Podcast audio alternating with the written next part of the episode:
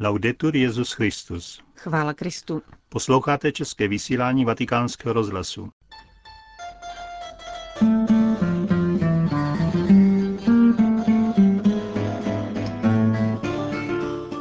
O roli náboženství pro mezinárodní solidaritu mluvil papež k novým velvyslancům. Promluvě biskupům Středoafrické republiky Benedikt XVI. vyzýval k budování národní svornosti. Vrátíme se také ke včerejší mariánské pobožnosti ve vatikánských zahradách. A závěr pořadu bude patřit promluvě kardinála Špidlíka ke slavnosti Nejsvětější Trojice. V pátek 1. června vás od mikrofonu zdraví Josef Koláček a Johana Bronková.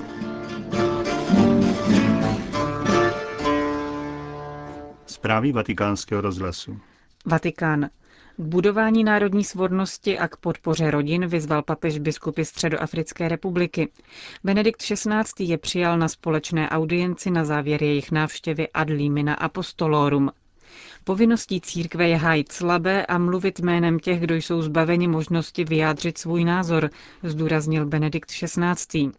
Mezi nescizitelná lidská práva patří také jako základní dobro mír a život v bezpečných podmínkách. Šíření míru, spravedlnosti a smíření je výrazem křesťanské víry v lásku, kterou Bůh obdařuje každého člověka. Ať církev s rozhodností hlásá Kristův pokoj a spolu se všemi lidmi dobré vůle usiluje o spravedlnost a smíření, řekl Benedikt XVI. biskupům Středoafrické republiky. Papež vyzdvihl také pastoraci rodin jako zvlášť významnou ve společnosti, kde 11% dospělých je nakaženo virem HIV. Benedikt XVI. dnes přivítal nové velvyslance u svatého stolce. Ejšurias z Pákistánu, Stefána Láruse Stefansona z Islandu, Jirie Steinhala z Estonska, Domitele Baranča z Burundi a Ahmeda Hamida Falky Hamida ze Súdánu a popřál jim i jejich spolupracovníkům úspěšné působení. V úvodní promluvě setkání zdůraznil, že není možné beztrestně využívat bohatství chudších států bez toho, aby měli podíl na světovém růstu. Je potřeba, aby autority všech zemí pracovaly společně na rozdělení bohatství a dober planety. Stejně tak není možné, aby náboženství vedlo k roztržkám a násilí ve společnosti. V promluvách k jednotlivým velvyslancům svatý otec ocenil, že Pákistán přijal závazek pracovat spolu s mezinárodním společenstvím na přinesení větší stability a ochraně nevinných před násilím a terorismem. Vyzdvihl také úlohu výchovy k objevení jedinečnosti každého člověka jako božího stvoření. Tak mladí lidé poznají důstojnost společnou mužům i ženám, včetně těch, kteří jsou z jiné kultury a náboženství. Evangelium Ježíše Krista, včetně svého misijního rozměru, je součástí historie Islandu. Přes tisíc let křesťanství formovalo islandskou kulturu. Tato kulturní a morální identita s evropskými zeměmi není důležitá jen historicky. Jako základ může zůstat kvasem civilizace.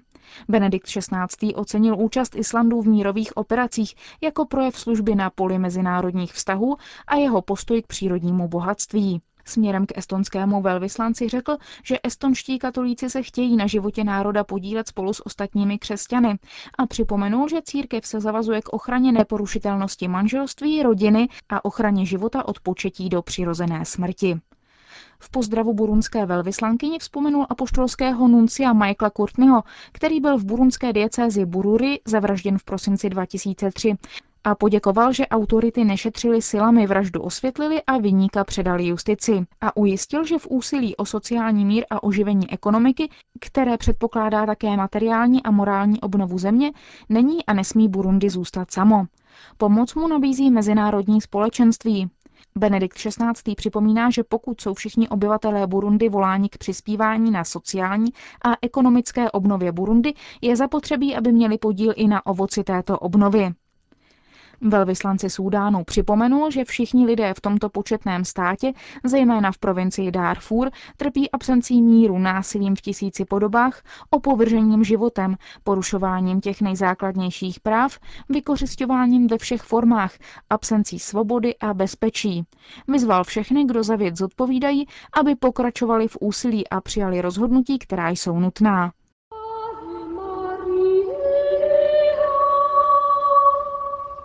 Benedikt XVI. včera zakončil mariánský měsíc večerní pobožností ve vatikánských zahradách.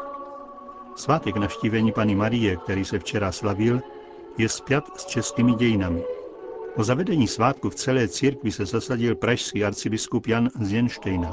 V Čechách se poprvé slavil v roce 1387 a na základě rozhodnutí papeže Urbana VI. byl o tři roky později zaveden pro celou církev s datem 2. července.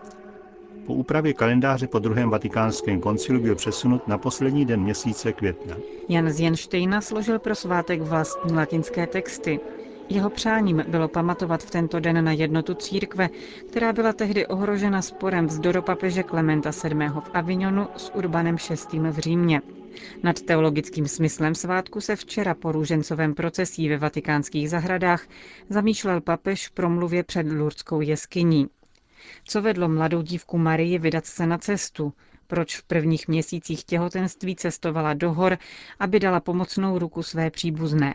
Ptal se svatý otec. Odpověď stojí v žalmu. Poběžím po cestě příkazů tvých, neboť mou mysl si rozšířil. Duch svatý, který učinil Božího syna přítomným v Maríně těle, rozšířil její srdce do rozměru srdce Božího a vybídl jí vykročit na cestu milosedné lásky. Ježíš se sotva začal utvářet Maríně lůně, ale jeho duch už naplnil její srdce, takže matka již začíná následovat božského syna. K cestě z Galileje do Judeje tedy pobízí Marii sám Ježíš. Dodává jí velkomyslný rozhled, s nímž jde vstříc potřebnému blížnímu. Dodává odvahu nedávat přednost vlastním legitimním nárokům, neustupovat potížím, obavám a ohrožení vlastního života. Jak vysvětlil svatý otec, právě rozjímání nad tímto tajemstvím ukazuje význam křesťanské lásky jako teologální ctnosti. Marijino srdce navštívila milost Otcova, je proniknuto silou ducha a vnitřně vedeno synem. Vidíme tak lidské srdce dokonale zasazené do dynamiky nejsvětější trojice. Právě v tomto smyslu je Maria dokonalým vzorem milosrdné lásky církve. Každá malá pozornost k bratru, každá byť nepatrná starost o jeho rány se stává teologální, je-li oživována Kristovým duchem, zdůraznil svatý otec. A ještě předtím, než udělal své požehnání, povzbudil přítomné k modlitbě za všechny křesťany v duchu této lásky a požádal je, aby nesli jeho pozdravení nemocným, starým a všem, které nosí v srdci. Vatikán. Benedikt XVI. dal souhlas ke zveřejnění 17 dekretů Kongregace pro svatořečení, šest z nich se týká zázraků, čtyři mučednické smrti a sedm heroických sností. Tři z nich se týkají kandidátů blahořečení u našich blízkých sousedů. Jde o polskou řeholní sestru Marii Merkert, spoluzakladatelku a první představenou sester Alžbětinek.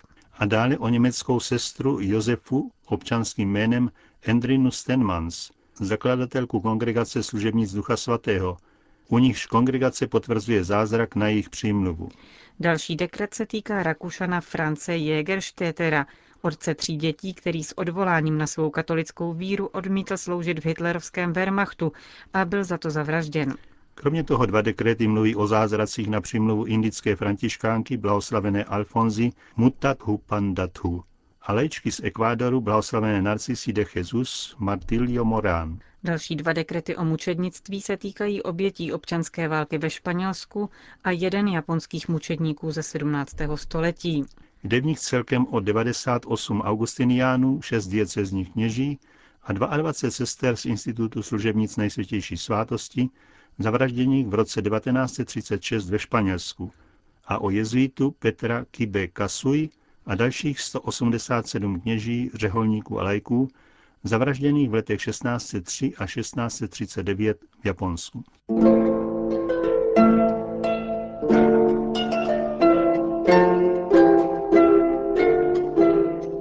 Nejsvětější trojice.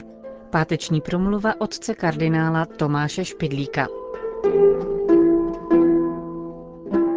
Náboženské pravdy se vždycky snažíme přiblížit nějakým obrazem, přirovnáním. Svatí otcové ospravedlňují toto počínání. Ten, kdo se nemůže podívat přímo do slunce, protože má slabý zrak, má se podívat do vody, ve které se slunko odráží. V odlesku se snadněji pozná forma nebeského tělesa než v plném lesku. Dali se proto teologové do hledání odlesku obrazu nejsvětější trojice. Nebylo ani tak těžké jej najít. Vždyť první a nejkrásnější obraz Boží namaloval sám stvořitel. Stvořil totiž člověka k obrazu a podobenství svému. Je-li tedy člověk jakýmsi odleskem Boha, je i on jeden a trojí. Z lidské mysli, která je skryta kdesi v hloubkách srdce, vycházejí myšlenky a slova. Lidské myšlení pak se uskutečňuje silou vůle. Přirovnáme-li lidskou mysl k otci, pak syn se podobá slovu, které zjevuje otce, duch svatý pak je ona síla, která uskutečňuje a dokončuje dílo spásy. Podobá se tedy vůli.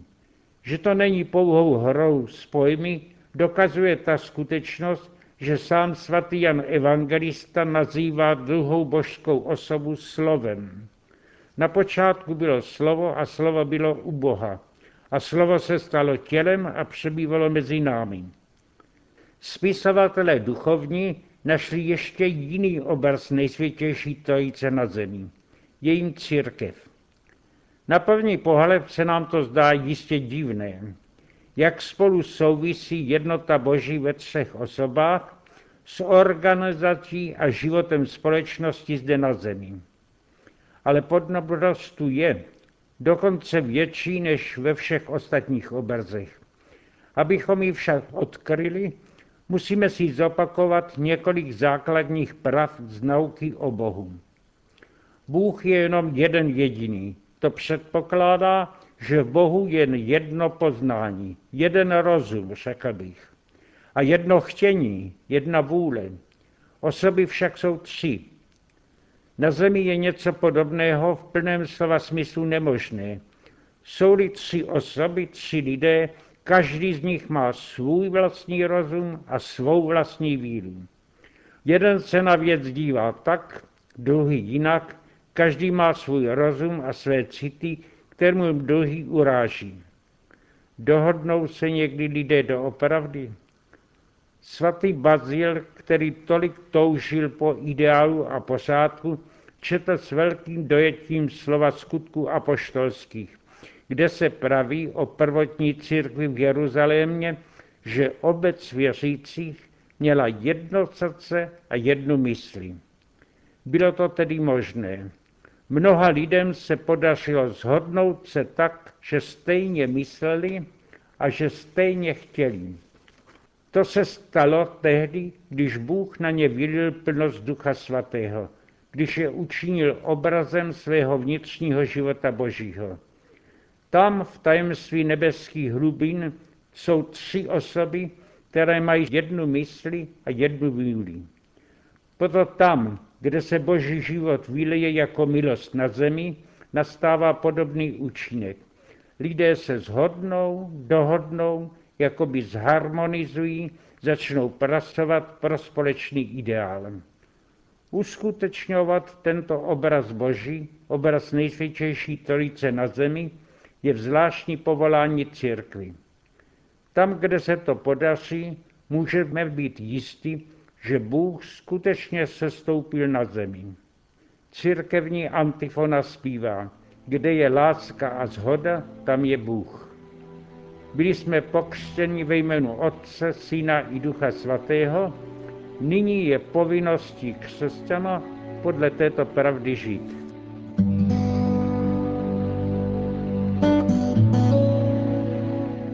Vážení posluchači, to byla zkrácená verze promluvy otce kardinála Tomáše Špidlíka.